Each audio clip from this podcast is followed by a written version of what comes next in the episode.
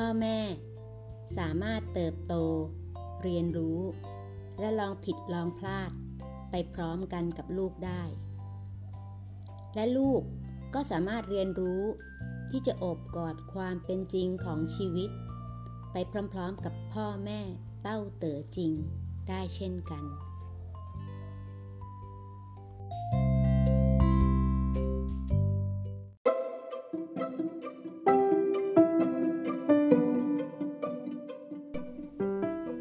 การไม่ทำอะไร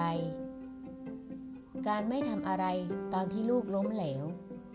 ต้องใช้ความกล้าหาญอย่างสูง และเป็นหนทางแห่งปัญญา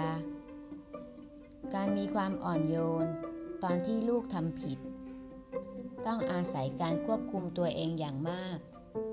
และเป็นหนทางแห่งพลัง อย่าได้จำนนต่อการตำหนิ การต่อว่า การแทรกแซง การเข้าขัดจังหวะ การเทศนา หรือการบังคับลูก ให้ความอ่อนโยนของเธอ แสดงตน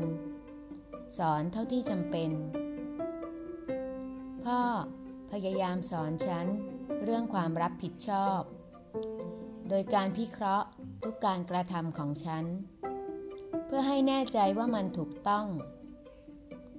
ฉันไม่เคยได้เรียนรู้ความรับผิดชอบ จนกระทั่งฉันค้นพบผลลัพธ์ของการลองผิด ทุกๆข้อผิดพลาดที่ลูกเธอทำคืออีกก้าวไปข้างหน้า บนหนทางสู่ความสมบูรณ์ ทุกๆครั้งที่เธอก้าวก่าย